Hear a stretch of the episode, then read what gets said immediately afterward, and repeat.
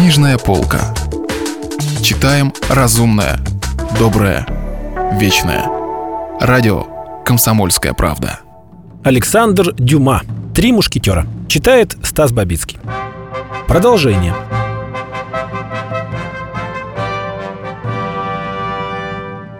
В конце улицы Вожерар в эту минуту показалась гигантская фигура Портоса. «Как?» — воскликнул Д'Артаньян. «Ваш первый секундант — господин Портос?» «Да. Это вам почему-нибудь неприятно?»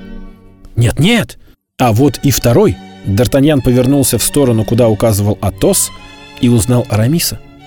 «Как?» — воскликнул он тоном, выражавшим еще большее удивление, чем в первый раз.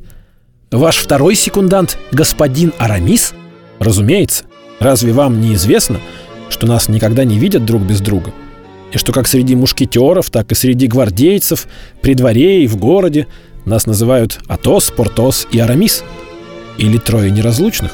Впрочем, так как вы прибыли из Дакса или По, из Тарба, поправил Д'Артаньян, вам позволительно не знать этих подробностей. Портос в это время, подойдя ближе, движением руки приветствовал Атоса. Затем, обернувшись, замер от удивления, как только узнал Д'Артаньяна. Упомянем вскользь, что Портос успел за это время переменить перевязь и скинуть плащ. «Так», — протянул он, — «что это значит?» «Я дерусь с этим господином», — сказал Атос, указывая на Д'Артаньяна рукой и тем же движением как бы приветствуя его. «Но я тоже дерусь именно с ним», — заявил Портос. «Только в час дня», — успокоительно заметил Д'Артаньян. «Но и я тоже дерусь с этим господином», — объявил Арамис, в свою очередь приблизившись к ним. «Только в два часа», — все так же спокойно сказал Д'Артаньян. «По какому же поводу дерешься ты, Атос?» — спросил Арамис. «Право, затрудняюсь ответить», — сказал Атос. Он больно толкнул меня в плечо. «А ты, Портос?» «А я дерусь просто потому, что дерусь», — покраснев ответил Портос.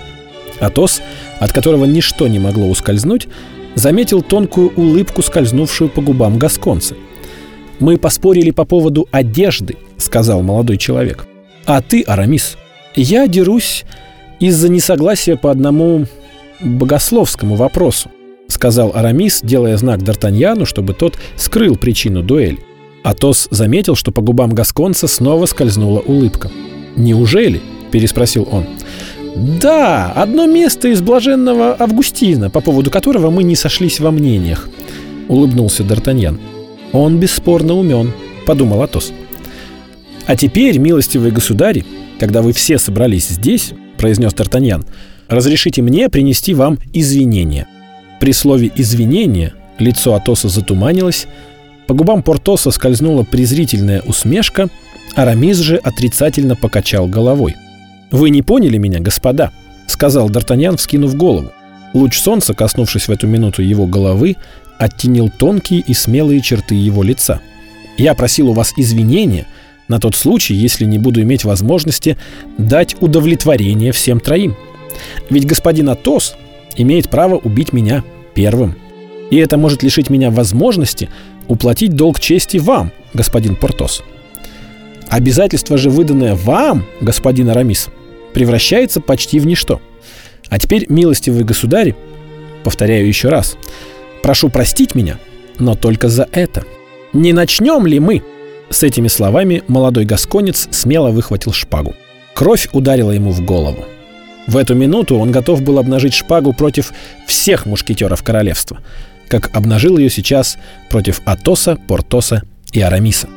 Но не успели зазвенеть клинки, как отряд гвардейцев кардинала под командой господина де Жусака показался из-за угла монастыря.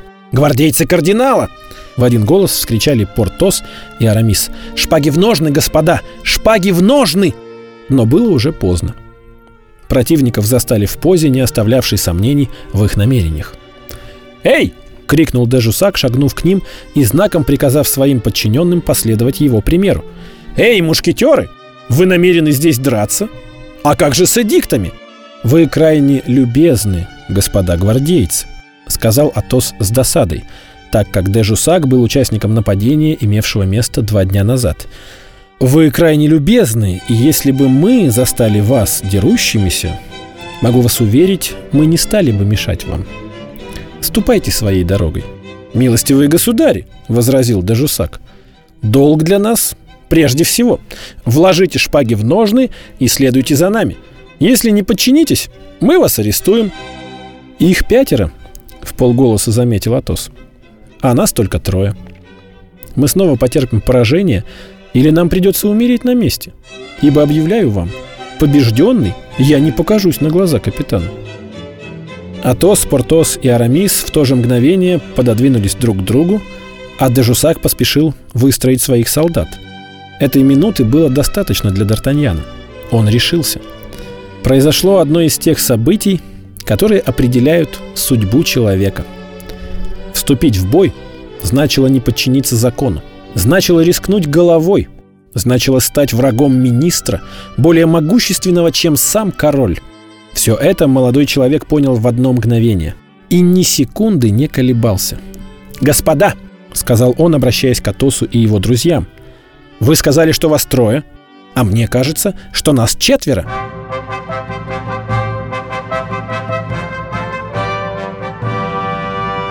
Продолжение романа слушайте завтра. Если вы пропустили главу любимого произведения или хотите послушать книгу целиком – Добро пожаловать к нам на сайт kp.ru слэш радио раздел «Книжная полка». Книжная полка. Читаем разумное, доброе, вечное.